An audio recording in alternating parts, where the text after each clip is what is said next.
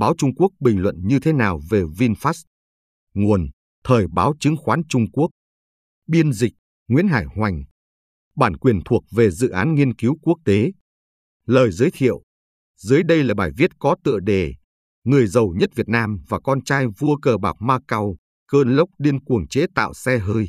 Ngày đầu tiên công ty lên sàn đã có giá trị thị trường vượt qua Mercedes-Benz, đăng trên thời báo chứng khoán ngày 16 tháng 8 năm 2023. Thời báo này do Nhân dân Nhật báo của Trung ương Đảng Cộng sản Trung Quốc chủ trì. Chỉ sau một đêm, một thế lực mới trong ngành sản xuất ô tô vượt qua Mercedes-Benz đã ra đời.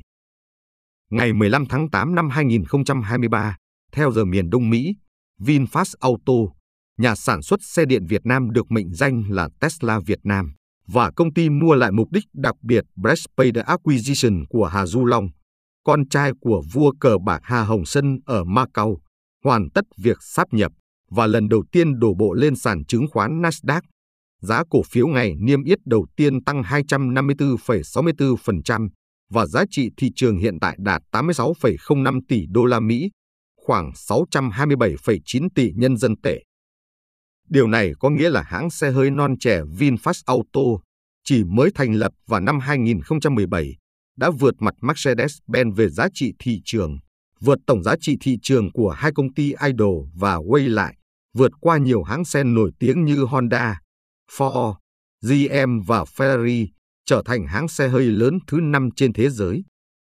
Rốt cuộc nguồn gốc của Tesla Việt Nam này là gì và tại sao nó lại được ưa chuộng trên thị trường vốn? Lịch sử cơn lốc chế tạo xe hơi của người giàu nhất Việt Nam. Đứng sau VinFast là ông Phạm Nhật Vượng, người giàu nhất Việt Nam.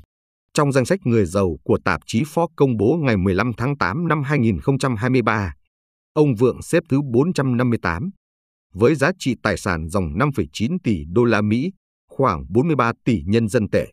Tuy nhiên, với việc giá cổ phiếu tăng vọt sau khi VinFast niêm yết, giá trị tài sản dòng của Phạm Nhật Vượng được dự đoán sẽ tăng gấp đôi. Năm 2017, khi Phạm Nhật Vượng thành lập VinFast, ông đã hô khẩu hiệu trong vòng 2 năm sẽ chế tạo được chiếc xe hơi của người Việt Nam đầu tiên. Chế tạo xe hơi là một trò chơi đốt tiền. Trong trò chơi này, Phạm Nhật Vượng đã thể hiện khả năng kiếm tiền của mình. Thông qua việc mua, mua, mua, ban đầu và sau đó là đầu tư cao, VinFast đã đạt được sự phát triển nhanh chóng. Năm 2018, VinFast mua lại dây chuyền sản xuất ô tô của General Motors tại Việt Nam. Cuối năm 2018, VinFast công bố năng lực sản xuất hàng năm sẽ đạt 250.000 xe, trở thành thương hiệu xe ô tô quốc gia đầu tiên có năng lực sản xuất hàng loạt trong lịch sử Việt Nam. Tháng 11 năm 2021, VinFast ra mắt mẫu xe điện VFE 34, mẫu xe đầu tiên chuyển sang chạy điện. Tháng 3 năm 2022, VinFast công bố sẽ đầu tư 4 tỷ đô la Mỹ để xây dựng một nhà máy ô tô mới ở Bắc Carolina, Mỹ và bắt đầu vươn ra toàn cầu. Tháng 7 năm 2022, theo thông tấn xã Việt Nam, sau khi bán hết lô xe Lux và Fadin cuối cùng vào ngày 15 tháng 7 năm đó, VinFast chính thức thông báo ngừng bán xe chạy nhiên liệu. Sau khi tạm dừng kinh doanh xe chạy nhiên liệu, VinFast trở thành nhà sản xuất thuần xe điện đầu tiên và duy nhất tại Việt Nam. Khi trình bày về lý do tạo ra thương hiệu xe điện VinFast, ông Phạm Nhật Vượng nói với giới truyền thông, Việt Nam cần có ít nhất một thương hiệu được nhận diện toàn cầu. Thế nhưng hiện nay VinFast Auto còn chưa có lãi. Sau ngày thành lập, công ty liên tục thua lỗ, vẫn cần được Vingroup của Phạm Nhật Vượng tiếp máu. Tập đoàn Vingroup là một trong những doanh nghiệp niêm yết lớn nhất Việt Nam, hoạt động kinh doanh trên nhiều lĩnh vực như công nghiệp, bất động sản, công nghệ. Đến năm 2022 doanh thu của tập đoàn chiếm 2,2% GDP của Việt Nam. Về việc khi nào VinFast sẽ có lãi, ông Phạm Nhật Vượng cho biết, nếu hoạt động bình ổn và hòa vốn vào cuối năm 2024, VinFast có thể có lãi sau năm 2025. Khi nói tại cuộc họp đại hội đồng cổ đông, Phạm Nhật Vượng dự đoán doanh số bán xe điện trong năm nay sẽ đạt 45.000 đến 50.000 chiếc và công ty có thể sản xuất xe điện bán tải, xe mini và các mẫu xe khác theo nhu cầu thị trường. Thị trường Đông Nam Á trở thành mảnh đất các hãng xe hơi phải giành lấy. vì sao VinFast được thị trường vốn nhiệt tình chào đón và thực hiện được giá cổ phiếu tăng chóng mặt. Một phần nguyên nhân là do số lượng cổ phiếu lưu hành mà VinFast có thể giao dịch là cực kỳ ít, chỉ chiếm chưa đến 1% tổng vốn cổ phần. Điều đó làm cho công ty càng dễ dàng chịu ảnh hưởng từ quá trình vận hành của thị trường. Một nguyên nhân quan trọng khác là thị trường Đông Nam Á nơi VinFast kinh doanh đã trở thành mảnh đất phải giành lấy của các hãng xe năng lượng mới. Vào tháng 7 năm nay, theo thông tấn xã quốc gia Malaysia, hãng xe Trung Quốc Geely sẽ đầu tư 10 tỷ đô la Mỹ để xây dựng Tanjung Malim, Perak, Malaysia thành thành phố sản xuất ô tô lớn nhất khu vực. Thủ tướng Malaysia, Aqua Ibrahim, cho biết Geely đã thông báo kế hoạch này cho ông trong một lá thư và khoản đầu tư này sẽ tạo ra hàng nghìn việc làm ở Malaysia.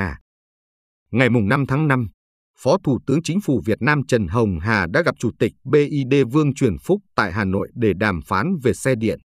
Vương Truyền Phúc hy vọng Việt Nam sẽ tạo điều kiện thuận lợi giúp BID hoàn tất quá trình đầu tư để có thể nhanh chóng đầu tư vào xe điện tại Việt Nam và bán ra trong nước cũng như các thị trường khác ở Đông Nam Á. Tháng 9 năm 2022, nhà máy đầu tiên ở nước ngoài của BID được tiến hành xây dựng tại Thái Lan dự kiến đi vào hoạt động năm 2024. Nhà máy này có kế hoạch sản xuất 150.000 xe nguyên chiếc mỗi năm và sẽ tỏa ra toàn bộ thị trường ASEAN. Ngoài BID, công ty SAIC Moto đã thành lập nhà máy tại Thái Lan và Indonesia. Nhà máy ở Thái Lan của Great Wall Motors, Trường Thành, đã đi vào sản xuất được 2 năm. Nhiều công ty ô tô Trung Quốc đã tăng tốc thâm nhập thị trường Đông Nam Á Tại sao các công ty xe hơi Trung Quốc tăng tốc đổ vào Đông Nam Á? Bởi vì xe năng lượng mới của họ đang bán rất chạy ở thị trường này. Đại diện của BID nói với các nhà báo rằng, vào tháng 11 năm 2022, ATTO3 OnePlus của BID đã ra mắt tại Thái Lan, khiến người tiêu dùng địa phương tranh nhau mua lúc nửa đêm. Theo dữ liệu của Counterpoint, các nhà sản xuất ô tô Trung Quốc đang chiếm địa vị chủ đạo trên thị trường xe điện phát triển nhanh ở Đông Nam Á. Trong quý đầu tiên năm nay họ đã chiếm 3 phần 4 lượng tiêu thụ xe điện của khu vực này. Theo báo cáo nghiên cứu do Canalys công bố, trong 10 năm tới, thị trường ô tô nói chung tại ASEAN sẽ bước vào giai đoạn phát triển nhanh chóng. Mặc dù mức độ thâm nhập của xe năng lượng mới ở Đông Nam Á thấp hơn so với các quốc gia dòng chính khác. Các quốc gia mà đại diện tiêu biểu là Thái Lan và Việt Nam tiếp tục đưa ra các chính sách hỗ trợ ngành năng lượng mới và tăng cường đầu tư vào cơ sở hạ tầng.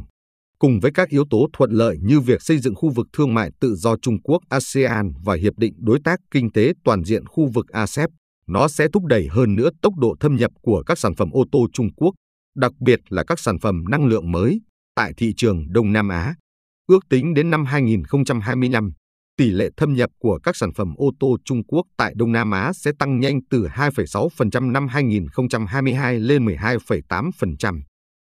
Sự thâm nhập nhanh chóng của các loại xe năng lượng mới ở Đông Nam Á cũng sẽ mang đến cơ hội phát triển cho các công ty ô tô bản địa như VinFast.